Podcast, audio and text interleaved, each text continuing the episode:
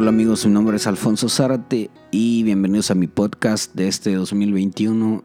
Y de lo que quiero hablar en esta ocasión es acerca de lo que necesitas saber antes de comprar un beat o antes de grabar en un beat de esos que tú ves en un anuncio en internet o de algún productor que te dice, oye, te quiero dar un beat o una pista, una colaboración o lo que sea. Eh, lo que necesitas saber tú antes de grabar, porque después vienen sorpresas. Entonces eh, lo que yo quiero es que evitarte estas sorpresas o que tú ya estés informado cuando vas a comprar un beat o quieras grabar un beat. Esto más que todo para las personas que hacen música como reggaetón o rap, hip hop o cualquier otro estilo que hayan comprado una pista instrumental. Eh, que tú sepas esto.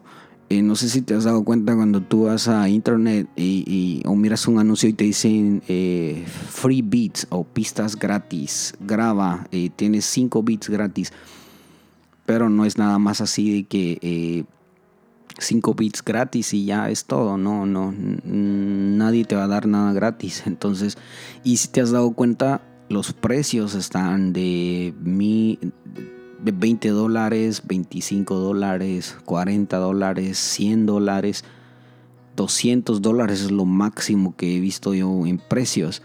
Pero eh, cada precio tiene sus condiciones. Un ejemplo, si tú compras un beat de veinte dólares, prácticamente es como que para que tú lo escuches y si te gusta, tú contactes otra vez al productor o a la página y le digas yo quiero grabar en este beat, y ya es donde vas a, vas a hablar de precios con ellos, porque si tú compras este, este beat de veinticinco dólares y tú quisiste grabar ahí y lo vas a subir a las plataformas digitales, ellos no te lo van a permitir, ellos te lo van a, a bajar de, de YouTube o donde sea, y prácticamente Eh, no tienes todos los derechos. Entonces ese es el truco. Antes de que tú compres un beat, eh, asegúrate de cuál es lo que vas a comprar y cuán, cuáles son las condiciones, porque sí parece como, oh, sí está muy barato, veinte dólares, eh, cuarenta dólares, cien dólares,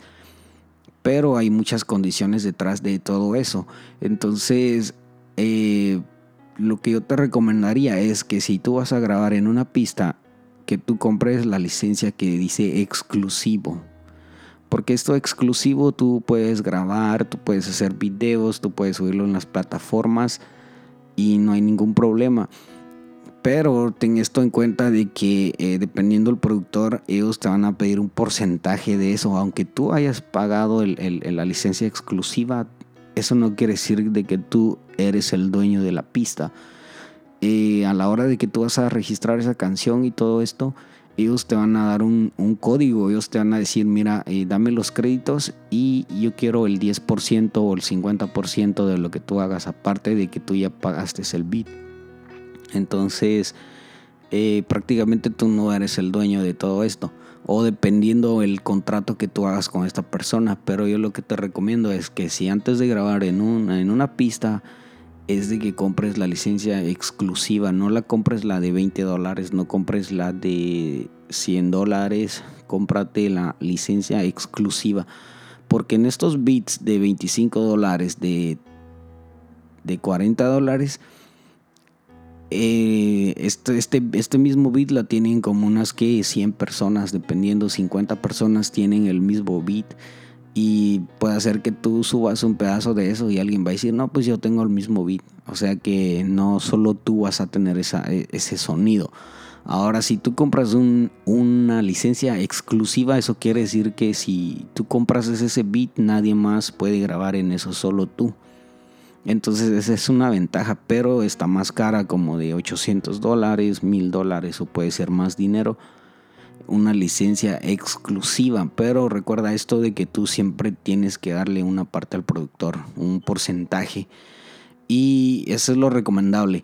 Y otra cosa es de que lo más seguro o lo más recomendable de esto es de que tú eh, contactes a un productor y tú le digas, yo quiero hacer un hazme un beat de este estilo, O sea, como que tú le digas, mira, yo quiero que tú me hagas un beat, ¿cuánto me vas a cobrar? Eso quiere decir de que... Y cuando tú dices, ¿cuánto me vas a cobrar por eso? Prácticamente solo lo, lo que tú le vas a dar al productor es pagarle su tiempo de lo que él te diga, cuánto te va a cobrar, y eh, darle los créditos nada más, pero ya no le puedes dar un porcentaje. Prácticamente cuando tú vas a subir esa canción y de lo que genere esa música, tú eres cien por ciento el dueño de eso. O sea que prácticamente tú no le tienes que dar ningún porcentaje a nadie, solamente a ti, o si alguien más te ayudó a escribir o a hacer la música así de, y llegaron a ese acuerdo de decir, ok, vamos a hacer esta música, pero es cincuenta y cincuenta, un porcentaje. Entonces eh, lo más recomendable es que tú contrates a alguien y le digas, hazme un beat de este estilo, pero el contrato, hay, hay productores más que todo ahora trabajan con contratos, y el contrato tú le puedes decir, tú me haces esta pista, yo solo te doy los créditos, pero no te voy a dar un porcentaje de lo que se genere, porque yo te estoy pagando por el trabajo que me estás haciendo. Entonces eso es lo más seguro. Y también un ejemplo, lo que necesitas saber si tú eres un rapero o eres un beatmaker, eres, haces pistas, tú necesitas tener un publishing. ¿Qué significa esto de publishing? Un ejemplo es de lo que te estoy hablando anteriormente. Si tú haces beats y todo esto, eh, cuando tú vas a vender una pista, eh, hay, hay, hay, hay músicos o hay raperos, hay cantantes que te dicen, ¿sabes qué? Yo no trabajo así, yo no te, o sea, yo te, no, no te voy a pagar nada ahorita, pero eh, de lo que se venda te doy el cincuenta por ciento. Y si tú estás de acuerdo con eso, tú... Entonces se llena un contrato, unos papeles cuando se van a subir a las plataformas digitales, y ahí tú tienes que tener un, un número de productor, un número de tu publishing, de que ellos se van a encargar de darte ese dinero a ti.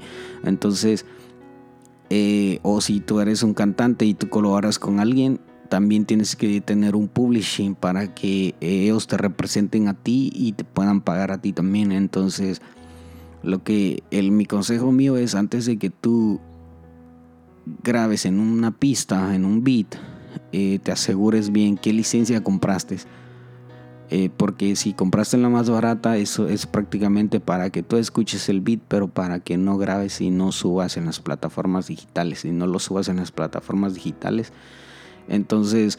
Eh, resumiendo esto, asegúrate bien de qué beat vas a comprar o del que compraste, asegúrate de las condiciones, si es exclusivo o no es exclusivo, y si lo puedes subir en las plataformas, y asegúrate cuánto de porcentaje le vas a dar al productor. Esto es si, si en un término o en un contrato de, con condiciones. Y... También estuve hablando de que si es más preferible de que tú contrates a alguien y que te haga una pista conforme tú des un demo, si tú le das un demo, que él te haga la pista así, y que tú hables con él y decir, ok, yo te pago tu trabajo, pero solo te puedo dar los créditos, o déjame un ejemplo, decir, ok, este, esta pista me lo produjo tal persona o tal productor, pero ya en los términos de, de regalías y todo esto, tú le vas a dar cero regalías. Eso sería la forma, otra forma de trabajar. Y si tú trabajas con, con otros productores o con otros cantantes, eh, tienes que tener un publishing, y eso lo puedes conseguir en um, Soundtrack, se llama esta compañía. Tú puedes eh, pedir un número de, de publishing, que sería prácticamente ellos los que te representan. Y en otro podcast voy a estar hablando yo un poco más De, de, de esto de publishing, de, lo, de cómo es que pagan las, las compañías como Spotify, YouTube, o, entonces esto creo que voy a hacer otro podcast.